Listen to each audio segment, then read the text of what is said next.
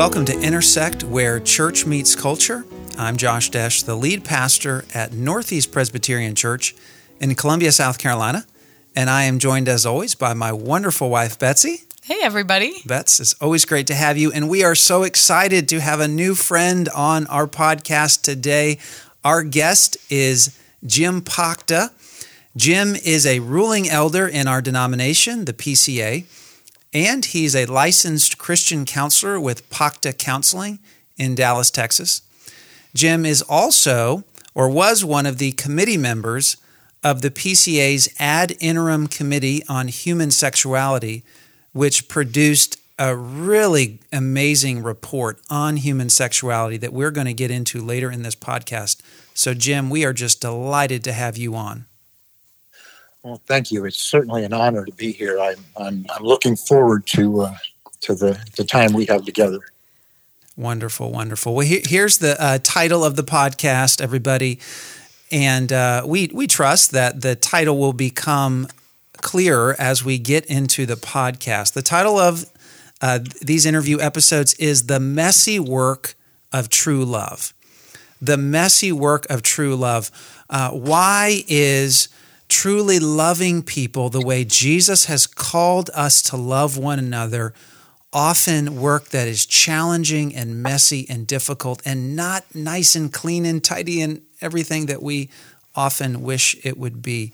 So we're going to explore that topic. But Bets, could you go ahead and just lead us off in this discussion with Jim? Yeah, Jim, it's such an honor and a delight to speak with you today. So thank you for taking the time um, for this conversation. So um, I was wondering if you would just go ahead and kick us off telling us your story.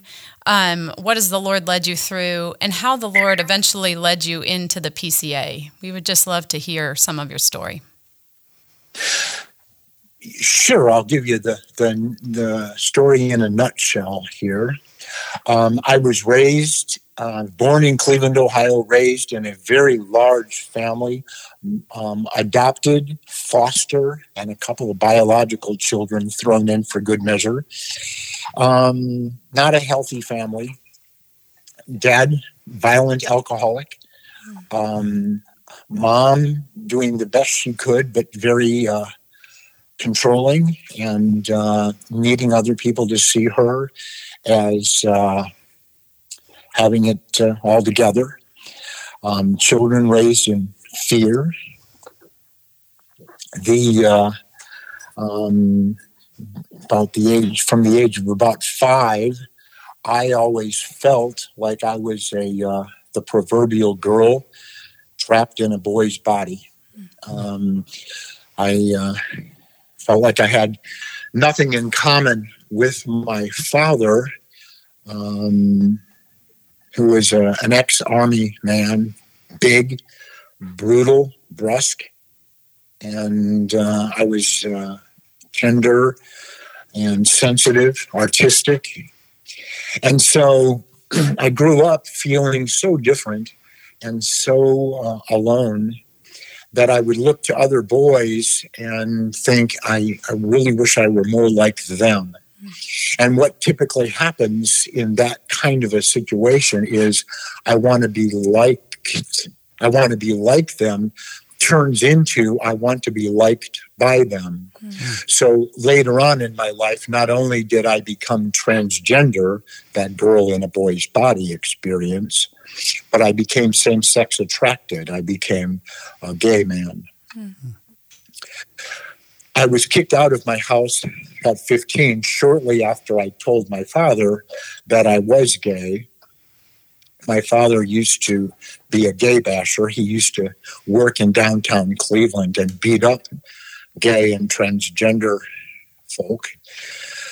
And when I told him that I that I thought I was gay, he would re, he regaled me with uh, stories of um, how he used to entice them into restrooms and then flush their heads in the toilet and beat them to a bloody pulp, mm.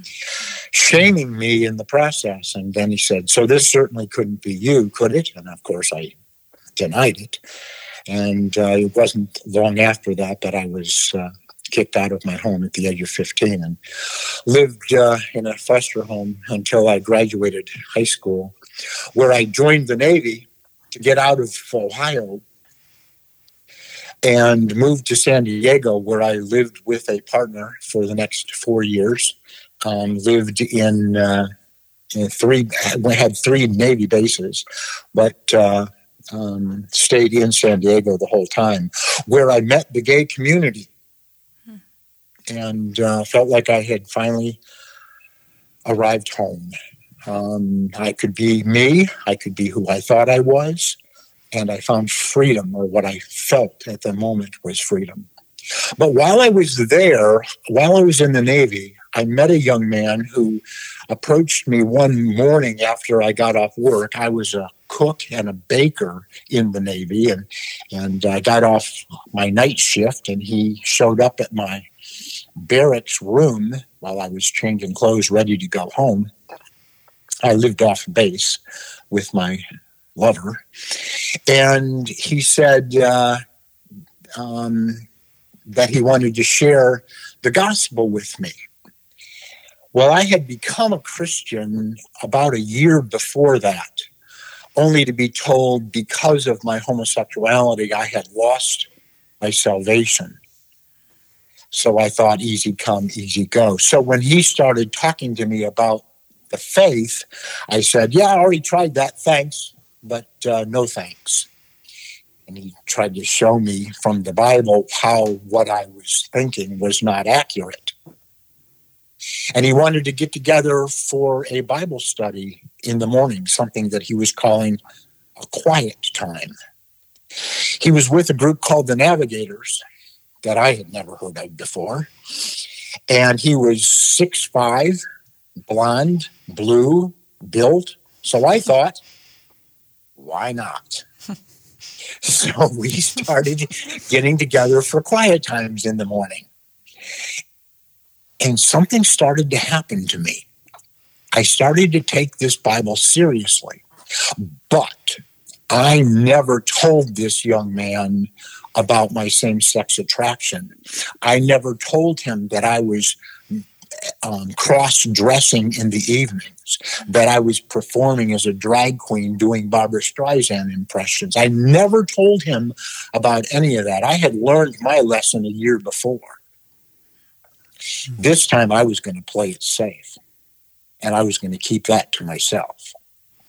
But I continued to do Bible study I continued to read the books that he was giving me, Knowing God by J.I. Packer, The Sovereignty of God by Pink, other deeply theological books, and God started to do a number on me. So I got my ship finally where I got to go overseas, and I decided uh, it's time to leave this life behind, and I did.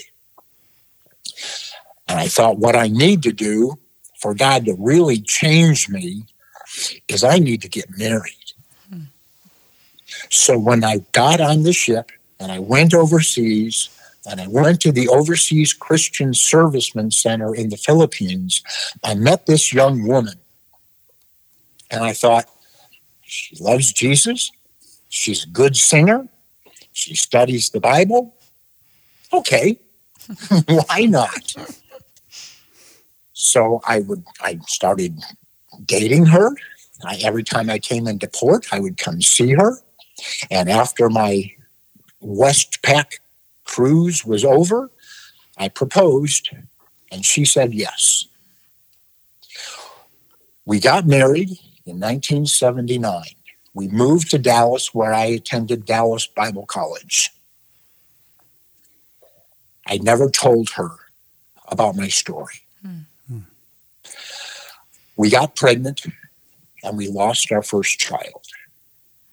It was a really horrific experience because my wife, many months in to the pregnancy, found out that there was no heartbeat and had to carry this child, waiting for the body to naturally um, deliver. Mm. People would ask her, When are you due? Mm. And she, uh, would not be able to tell them the truth. Oh, and so that was so devastating. And I believed God was out to get me. I felt like God was still attacking me, still punishing me for my life, for my sin, for my temptations. So, right before we had our next child, I decided that would be the right time to let my wife in on me. I am a master of good timing. so I told her, and I think she was angry with me for probably the next decade. Mm. um, but little by little, we started to deal with it. And in Dallas, we started a ministry, to make a long story short, we started a ministry to the gays and lesbians in the Dallas Fort Worth area. This was the beginning of the AIDS epidemic. Hundreds of gay men were coming out terrified of getting this terrifying disease. And they, they, uh, were coming to faith and they were being discipled. And here I was, um, 24 years old, trying to minister, having no understanding of ministry, teaching the Bible, having no training in the Bible. And feeling like it was up to me to fix these guys when I couldn't even fix myself years before, I was told by a nationally known evangelical leader fake it until you make it. Hmm. And that's what I was attempting to do. After about six, seven years in this ministry, I just fell apart. I fell to pieces. I was so terribly depressed and I fell. And I left the ministry. The depression got worse. I left the church. The depression got worse. And I left the Lord. After the next decade, I went back to school. I uh, got another job. I couldn't even do that anymore. I became agoraphobic. I couldn't even leave the house. The anxiety, the panic attacks, the depression all took its toll. And I decided I just would rather be dead. Hmm. My wife was at a conference one night. My three sons were in bed. They were teenagers at this point. And as I was writing my suicide note, my wife walked in the door and stopped me. She talked, it was a grief conference that she was attending, and she talked to me about the theology of mourning, understanding grief is what we discussed that night. She told me, I have 20 things here you've never grieved. Mm. And at the end of the night, I added another 10 things. And that started God working in our lives and that was 25 years ago. And he's not stopped, and we've not stopped. And blessed are those who mourn. The blessing of mourning we have come to discover is the redemption of our stories. God gives value to our stories, not in spite of our sin, but because of it. Mm-hmm. Because that's where Jesus gets to be king, that's where Jesus gets to be savior. Mm-hmm. I'm not done yet. I've got a long way to go. Same sex attraction is not something that changes overnight. Being transgender is not something that changes overnight. But I've come a long way. And I am privileged and honored to be the husband and father that he has designed me to be. Mm-hmm. And that's where we have developed a voice and that's where we have developed a vision because of the story of grace that God has given us. Wow. Hallelujah. Yeah. That's all you can say. Before we go on in the podcast, let's just praise God's name mm. for mm. a beautiful story of redemption. Mm. Uh, and every story of redemption is beautiful, and we're, we're amen. We're grateful to hear yours, Jim, mm-hmm. and what He's done, and how you are living out that beautiful story that God is writing, that He is still writing in your life. And really, with that background, um, our audience can understand um, why, how the Lord eventually brought you to be put on the PCA ad interim committee on human sexuality. Mm-hmm. And uh, Jim, we would love for to hear from you as one of the men on that committee. Just not, I don't even believe there were ten men uh, on it. To give us the purpose of that committee and the report, and how was it crafted? Could you do that in a fairly concise manner? I think so. Yeah, there were six of us on the committee. Okay. Two of us acknowledge being coming from uh, having a story of having been same sex attracted. Um, Tim Keller, Kevin DeYoung are a couple of names that people would recognize. Bryan Chapell was our uh, moderator, was our chairperson, chairman. Um, yeah, we as the, as the PCA a couple of few years ago started struggling with the whole issue of same-sex attraction through the Revoice conference that was put on um, in uh, St. Louis mm-hmm. at Memorial Presbyterian Church. Greg Johnson led this, uh, invited them to use um, that particular um, building for their conference. It's not a PCA organization, it's a parachurch organization, mm-hmm. but that created a firestorm.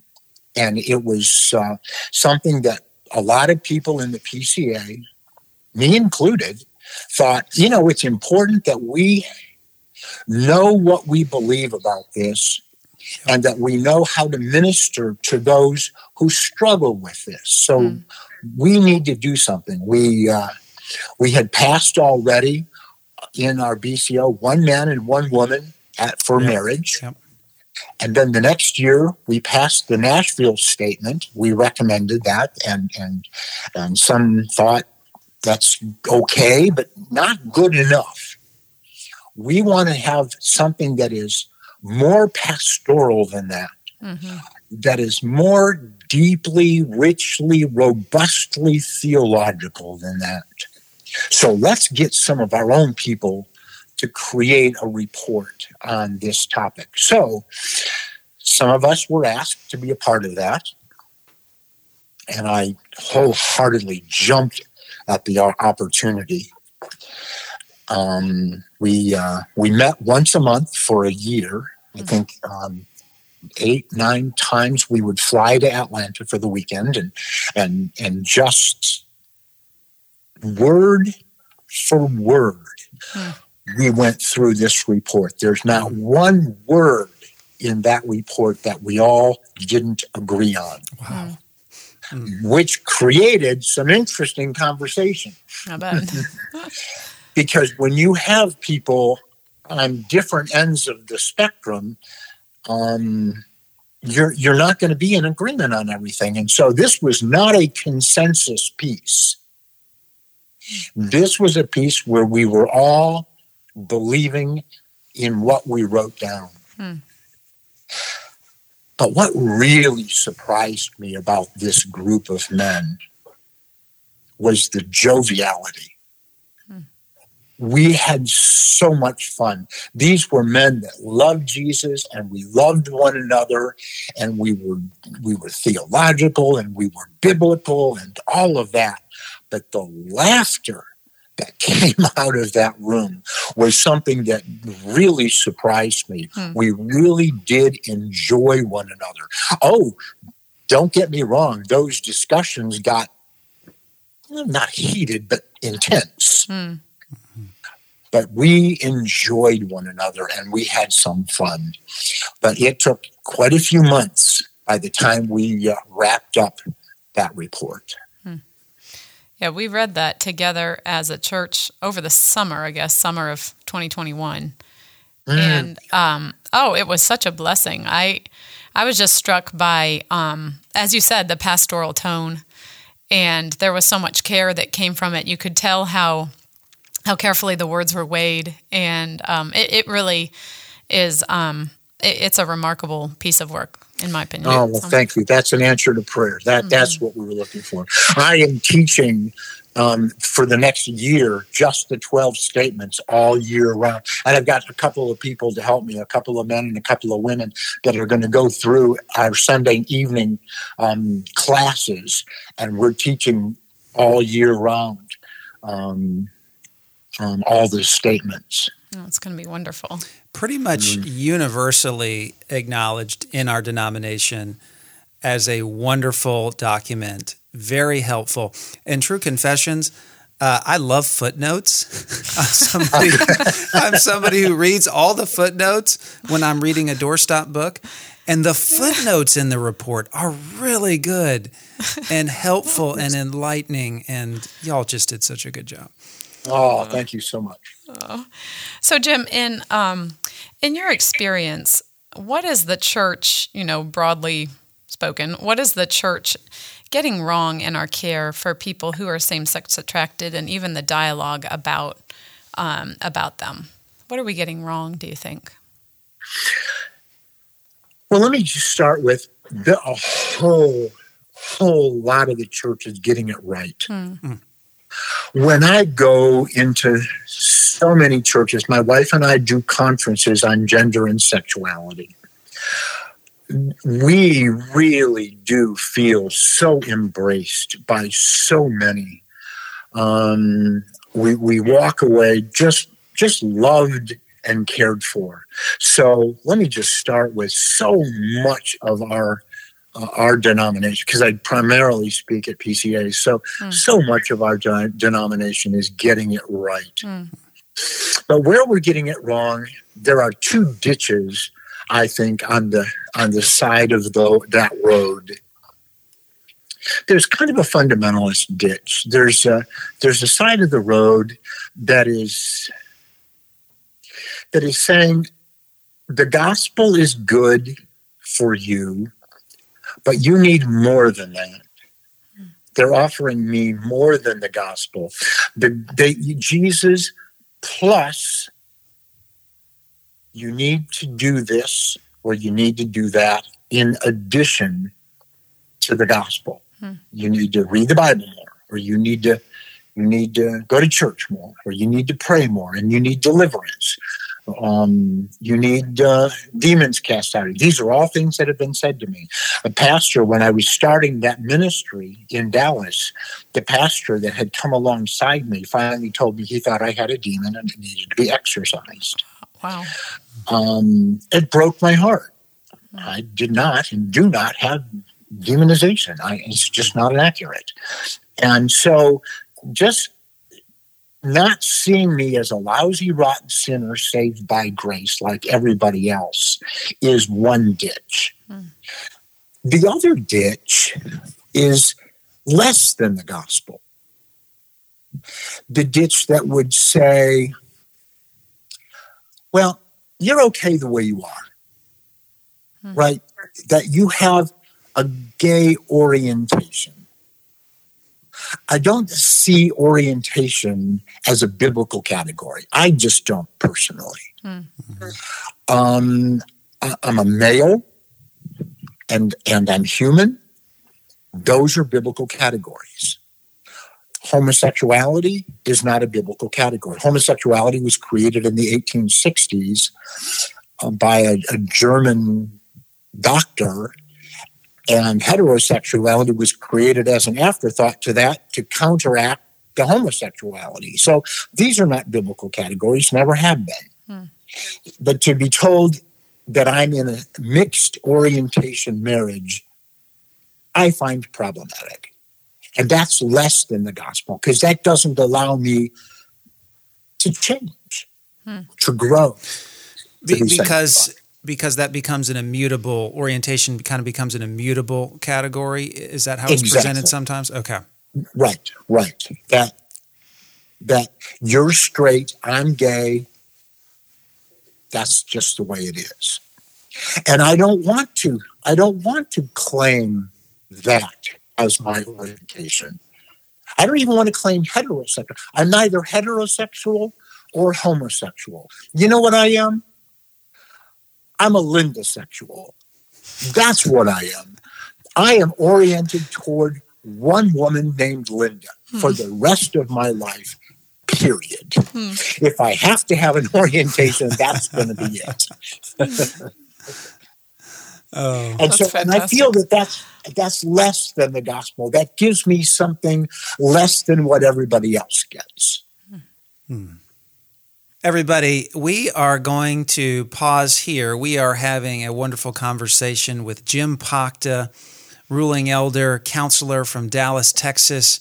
We hope that you'll come back for the second part of this interview, the messy work of true love. We're really starting to get into this uh, idea of how love can be messy um, with Jim introducing the two sides of this ditch so, uh, Bets, as we always say to our folks, rate, review, subscribe, subscribe, mm-hmm. and uh, we will see you next time. Thanks, everybody.